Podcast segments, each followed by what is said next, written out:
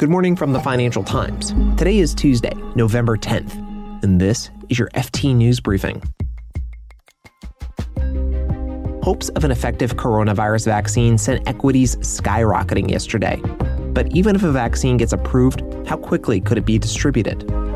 Plus, another investigation into whether Google's squeezing out competitors, and Nikola acknowledges a U.S. investigation into the electric truck company.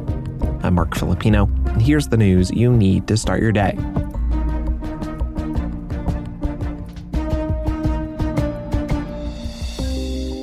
It's a breakthrough in the race to find a coronavirus vaccine. U.S. pharmaceutical company Pfizer and Germany's BioNTech said their vaccine was more than 90% effective in a late stage trial. If drug authorities give it the green light, the shot could be available by the end of the year.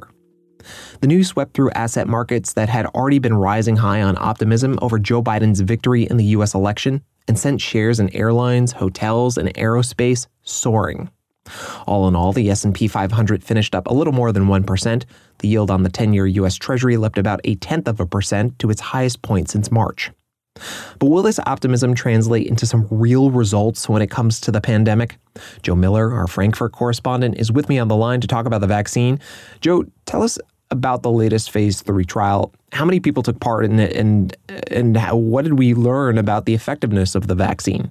Well, more than 43,000 people are enrolled in this phase three trial. And as of Monday, we've learned that independent assessors who are looking at a batch of results from these 43,000 participants were satisfied that this vaccine is more than 90% effective. And that's much higher than the threshold that is required by regulators such as the FDA and the EMA in Europe, which means that this vaccine is now on the fast track route to an approval. Both companies, Pfizer and BioNTech, who are involved in producing this drug, think that they will be able to submit for emergency authorization in the third week of November and to have an approved drug within weeks after that. Wow, so things are moving pretty fast. And um, since they are moving fast, we, we should probably know how does this vaccine work? Well, this vaccine actually is built with a novel technology called messenger RNA, mRNA, which has been the sort of big promise of vaccine producers for many, many years. Uh, this technology allows vaccines to be developed far, far faster than traditional methods.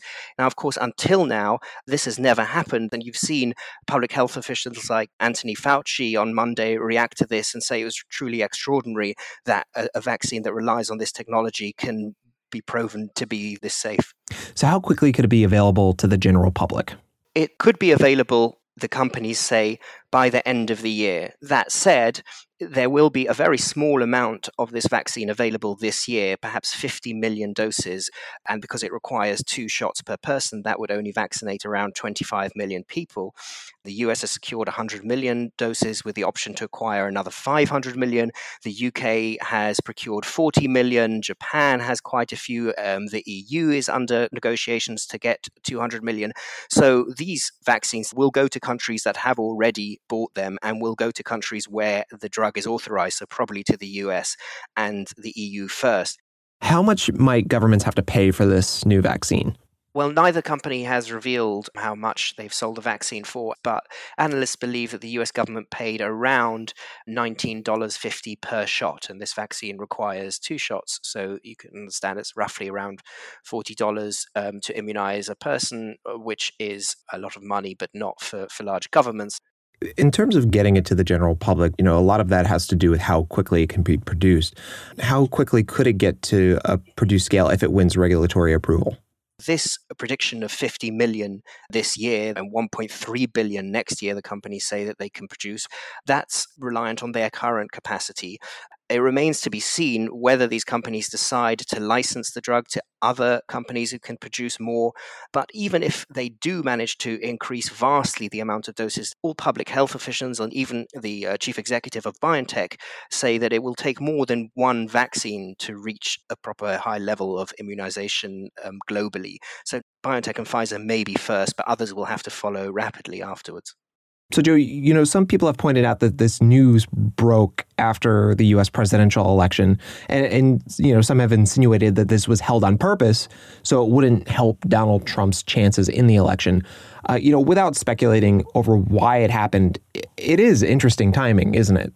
It is interesting timing, but it's worth pointing out that a few months ago, the virus was very much on the decline. In many of the countries where Pfizer and BioNTech had enrolled participants, they were worried that there just wouldn't be enough infected cases. In the interim, what happened, though, was that coronavirus unfortunately surged back in many countries around the world, and that was no longer a problem.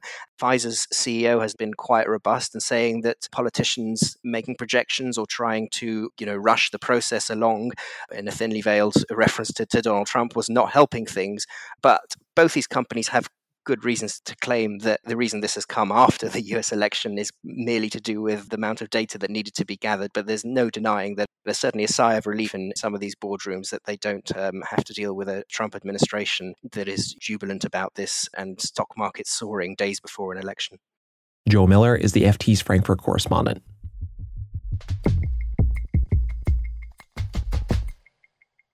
Now, for the next story, we have to go back to September.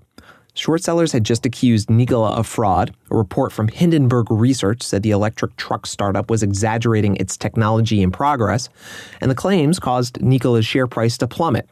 Its founder and chief executive Trevor Milton stepped down, and the U.S. Department of Justice started asking questions.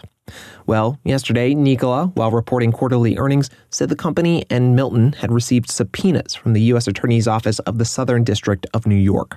Milton has denied any deception. But for the first time yesterday, Nikola did acknowledge it's under investigation by the DOJ. Nikola says regulatory and legal costs have so far added up to a $5 million tab. That's tough for a company that hasn't generated revenue yet. In fact, Nikola reported a $117 million loss in the third quarter, up from the $16 million loss it reported during the same period last year. Nikola shares were clocking in around $80 in June. Yesterday, its stock price closed at about $18.60 a share.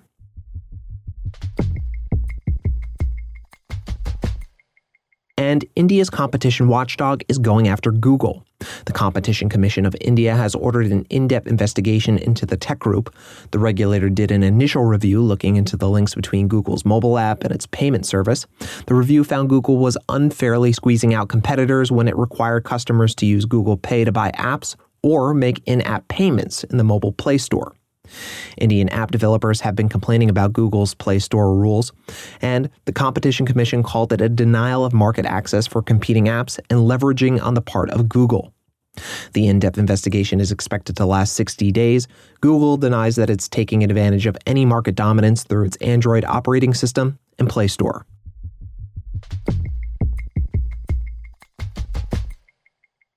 Before we go, Beyond Meat took a beating yesterday. The plant based burger company released its quarterly earnings on Monday. It missed net revenue expectations by a whopping $38 million. Shares were down 30% in after hours trading yesterday. You can read more on all of these stories at FT.com. This has been your daily FT News Briefing. Make sure you check back tomorrow for the latest business news.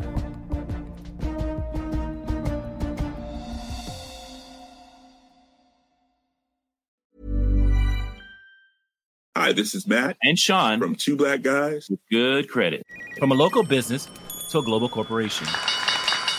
Partnering with Bank of America gives your operation access to exclusive digital tools, award winning insights, and business solutions so powerful you'll make every move matter. Visit bankofamerica.com slash banking for business to learn more.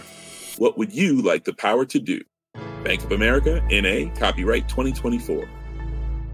Here at Bellingcat, we get to the bottom of things. From a global crisis to an underreported event, we find the facts using publicly available tools and resources, uncovering what is hidden on and below the surface.